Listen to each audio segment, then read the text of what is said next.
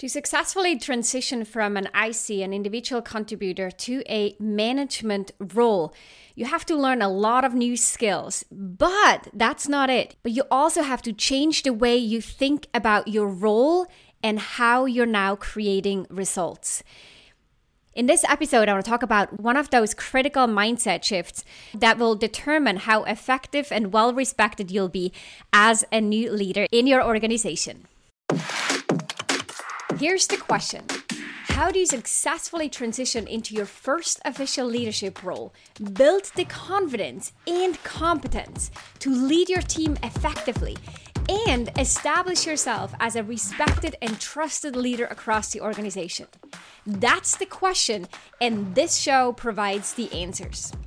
Welcome to the Manager Track podcast. I'm your host, Ramona Shaw, and I'm on a mission to create workplaces where work is not seen as a source of stress, but as a source of contribution, connection, and fulfillment. And this transition starts with developing a new generation of leaders. I'm a leadership coach, a mom of three, a coffee lover, and a travel enthusiast. Stick around because in this show, you'll learn how to think, communicate, and act to become a confident, high performing leader people love to work with. Let's go. Welcome to this episode of the Manager Track podcast. I can't believe this is episode number 99. I'm super excited. Next week will be episode 100. And as a bit of a sneak peek, I invited some of my clients to join and to honestly and openly talk about their personal experiences and challenges that they had as they transitioned into leadership. We recorded that podcast last week and I just loved the conversation. I can't wait for you to hear it as well. So if you haven't already subscribed to the Manager Track podcast, this may be the moment so that you're not missing our special episode that's coming up next week. Also, before we dive into this week's topic about stop asking for direction, I want to share with you two more things. One is that on March 30th, 2022, I will host an event on how to lead a virtual team effectively. This is a free one hour training, and I will put the registration link down below in the show notes. The second thing is that I'm getting closer to finally publishing my book specifically written for new managers. We're currently in the final design stage of the, the interior formatting and then the cover design as well. And it's just so fun to see this come together and to work with the different people who are supporting me in this process and bring their creativity and their ideas to the table and create something that I would otherwise never be able to create myself, which of course speaks to the power of a team. Now, in the book, I talk about the four critical mindset shifts and ways that you need to change your thinking in order to be successful as a leader. And one of those shifts talks about specifically how you change your thinking around uh, setting strategy and direction, and as well as expectations.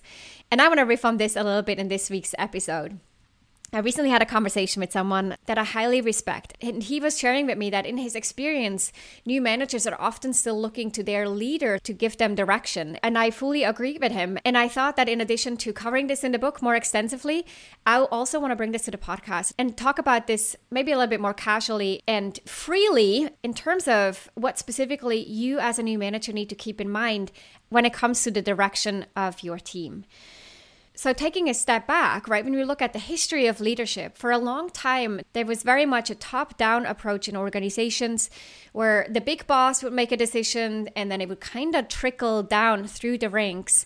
And the frontline employee had to execute whatever decisions were made at the top. Now, this model, this very hierarchical and authoritative model, no longer works. And in many organizations, and I, would say specifically the organizations that I work with most closely, which are startups and small to mid-sized businesses, as well as organizations who have, you know, a hybrid setup or are set up more in a network structure or are specifically fostering more of a bottom-up approach. And in a situation like this or in a work environment like this, it is very counterproductive and ineffective and can also frustrate people if uh, leaders are looking to the top for direction. It may come from a really good intention, right? If you're in that situation, you may really and genuinely want to hear what your boss has to say and what your boss would like you to do. But that is often not what others expect of you. So, in a time where most organizations have let go of this old school top down leadership model and are looking more for a creative, collaborative, or even bottom up approach, it is on you as a leader to really embody this and step into your responsibility. And that responsibility is not only to execute what your boss tells you to execute, and then for you to coordinate and manage or supervise your team members. That's not the entire scope of your job.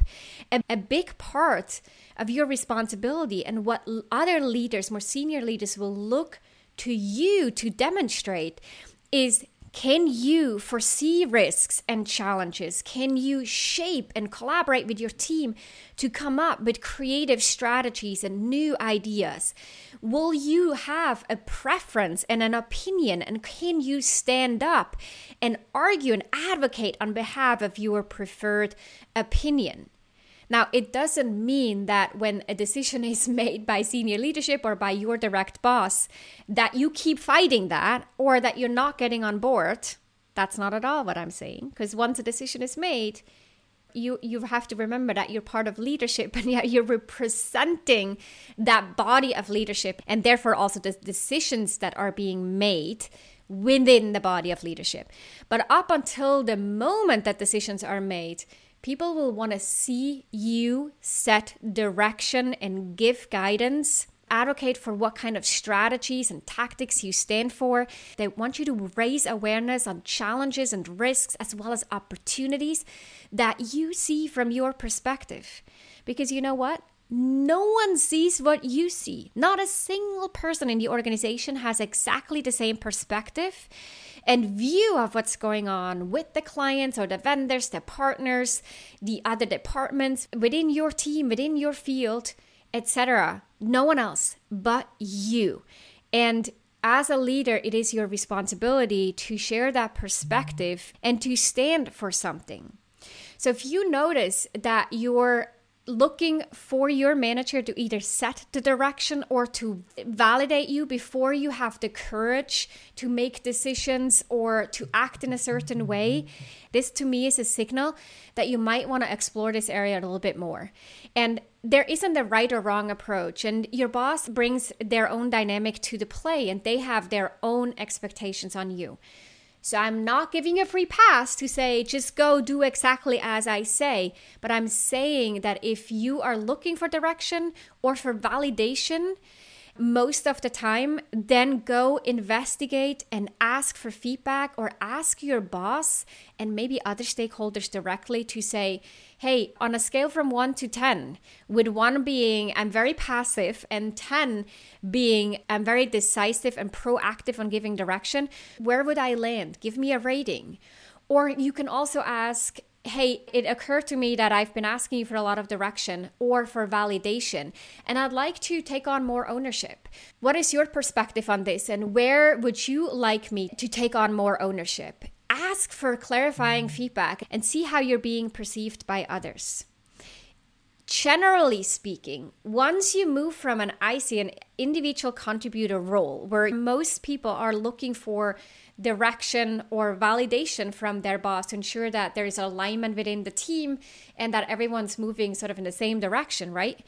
As a leader, you have to take on more of that responsibility, even if that feels uncomfortable, even if you doubt yourself, and even if you think like you don't quite know enough yet, and your boss has 20 years or even more uh, experience in the field, and you want to be humble and therefore ask for their opinion this is a fine line to walk because you may always create that dependency, and your boss may be looking to you thinking, when are you stepping in and stepping up and are finally owning your role?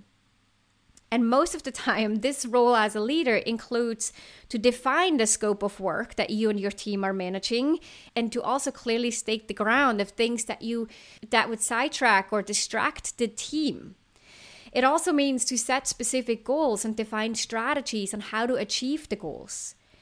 It means to influence the team structure and the reporting structure, to advocate if you need more resources, or if you feel someone is at the wrong rank, or if there's a skill set that's lacking, or if someone has a skill set that is actually not the right fit for the goals that you have and the strategies that you pursue with your team. You need to raise awareness on these items and then advocate for solutions.